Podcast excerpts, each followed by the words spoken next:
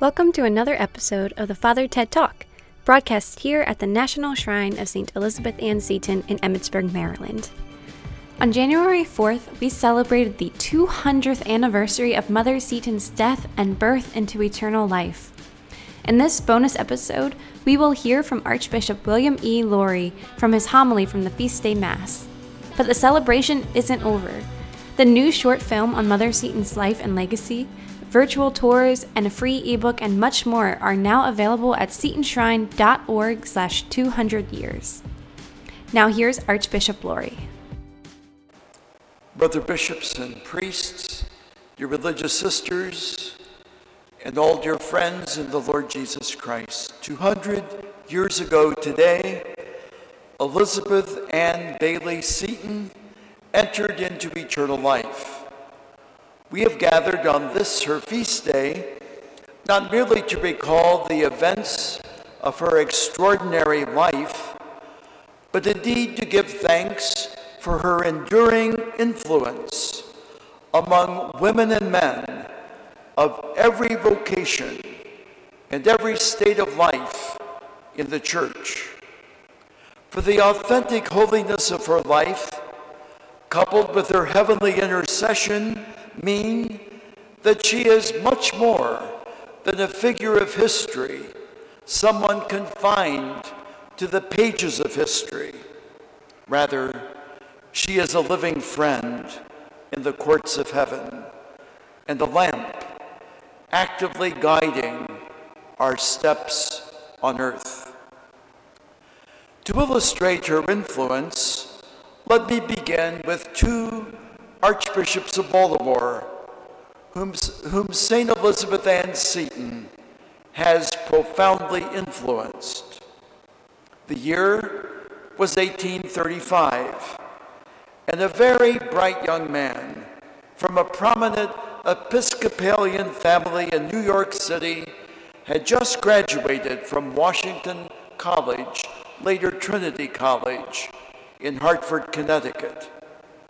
The young man's name was James Roosevelt Bayley, eventually the first Bishop of Newark and the eighth Archbishop of Baltimore.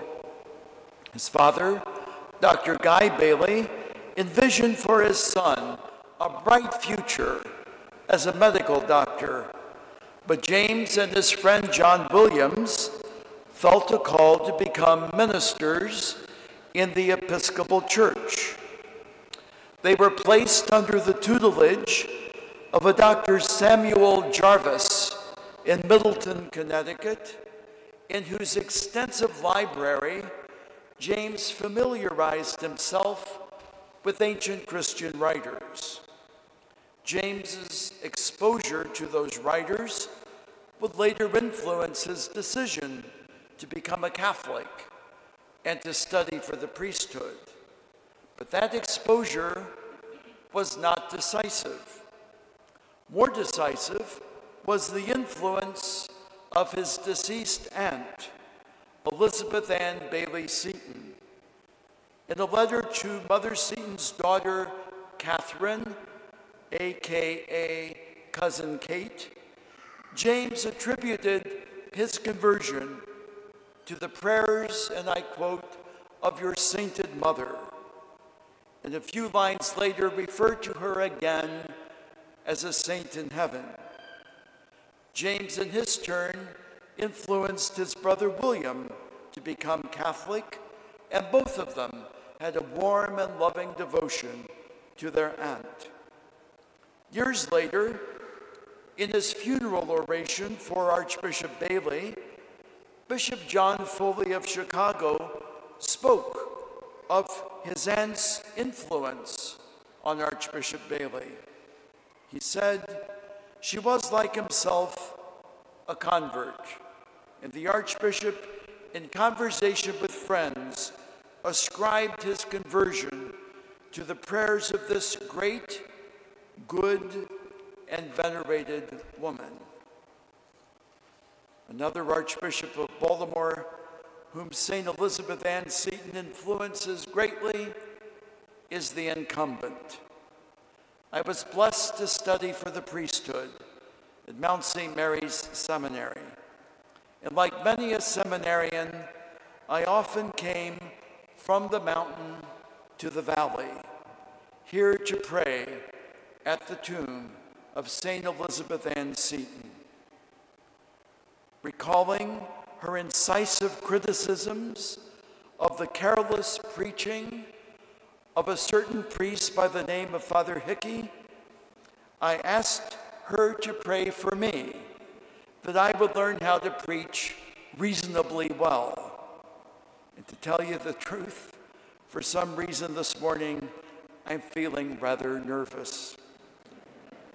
I also remember thanking her for the Catholic schools I attended, and I asked her help as I tried to teach high school here in Emmitsburg at St. Joseph's under the tutelage of the then principal, Sister Ethelreda. In 1974, my second year of theology, Pope Paul VI canonized Mother Seton, and I remember benefiting so much from the talks and homilies and articles occasioned by that great event. But more than any of that, I felt then, and I feel now, that I meet St. Elizabeth Ann Seton in you, the daughters and sisters of charity. You who are her spiritual heirs, you who carry forward her charism and her mission of charity, whose foundations we see so clearly in the scripture readings proclaimed this morning. In the surprising events and distressing tribulations of her life, Elizabeth always sensed, and I quote, the protective presence and the consoling grace of her Redeemer. She wrote, He raises me from the dust, drives away all sorrows he is my guide, my friend, and my supporter. With such a guide, what can I fear? St. John, the beloved disciple, put that same truth another way. He wrote, And this is love, not that we have loved God, but that God has loved us and has sent his Son as an expiation for our sins. Responsive to God's loving and guiding hand in the events of her life, Elizabeth reflected her love of God in a life of overflowing charity for others, overflowing charity for her family, her husband and children, and her friends, overflowing charity for the students that she educated in that little house on Paca Street in Baltimore, the abundant charity she shared with her sisters in her foundation here at Emmitsburg, love that flowed from this place throughout North America and eventually to every part of the world. At bottom, her influence on us today is so great because every day and in every circumstance, she lived to the uttermost the words of Jesus. You shall love the Lord your God with all your heart, with all your soul, and with all your mind. And you shall love your neighbor as yourself. This is why, 200 years after her death, Mother Seton's influence is still so strongly felt. Her influence is felt by mothers and fathers who, amid the challenges of these days, strive to form their children in the faith by providing a home that is secure and holy. What grieving spouse cannot find consolation in the spiritual strength of Elizabeth as she bade farewell to her beloved husband in Italy when he died of tuberculosis. Even as society turns a cold shoulder to religious faith, there are nonetheless many, many souls right in our midst who are searching for truth, just as Elizabeth Ann and her nephew James sought and found the fullness of faith. Especially in these days of the pandemic, our heroic Catholic school principals and teachers can look to St. Elizabeth Ann Seton for strength, recalling her tremendous sacrifices to educate the young and her role in the founding of the Catholic school system in these United States. Our educators can see in this great saint a role model and an intercessor in challenging times. And those who are searching for their vocation, may be a call to consecrated life or to priesthood, they can find in this great saint a role model, a role model for answering God's call and consecrating oneself to the Lord and to the mission He has in mind for us. And let us not forget that many, many people who have never heard of this great saint, but to meet Saint Elizabeth Ann Seton in the ministries sponsored by the Sisters of Charity Federation. They meet her in the compassionate care offered in healthcare ministries that are sponsored by your congregations.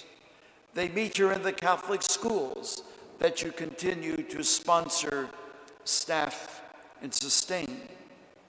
They meet her in your consecrated lives, in which you have laid aside all else to bear witness to the one who is single hearted in love, poor in spirit, and obedient to God's saving will.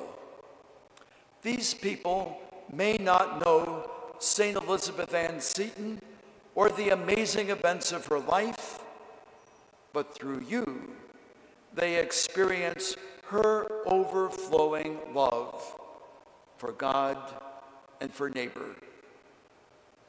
Marking the 200th anniversary of St. Elizabeth Ann Seton's birth into eternal life, let us give thanks, perhaps as never before, for her amazing witness to the Lord's love.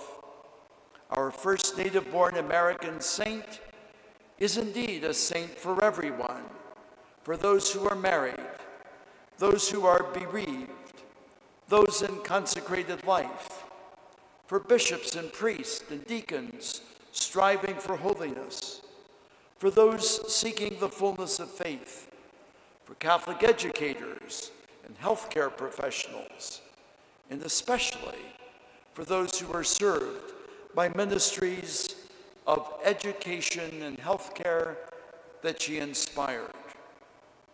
It seems to me that St. Elizabeth Ann Seton is a patron to whom we can all relate. And if you want my opinion, next to the Blessed Virgin Mary, St. Elizabeth Ann Seton is an ideal patron for the church in the United States. I am sure that Archbishop James Roosevelt Bayley would, con- would concur with me, as would Catholics from every walk of life in these United States and far beyond. There is still a lot of work to do to bring this about but I do hope and pray that this most influential saint may one day be declared, after the Blessed Virgin Mary, the patron of these United States. St. Elizabeth Ann Bayley Seton, pray for us. In the name of the Father, and of the Son, and of the Holy Spirit.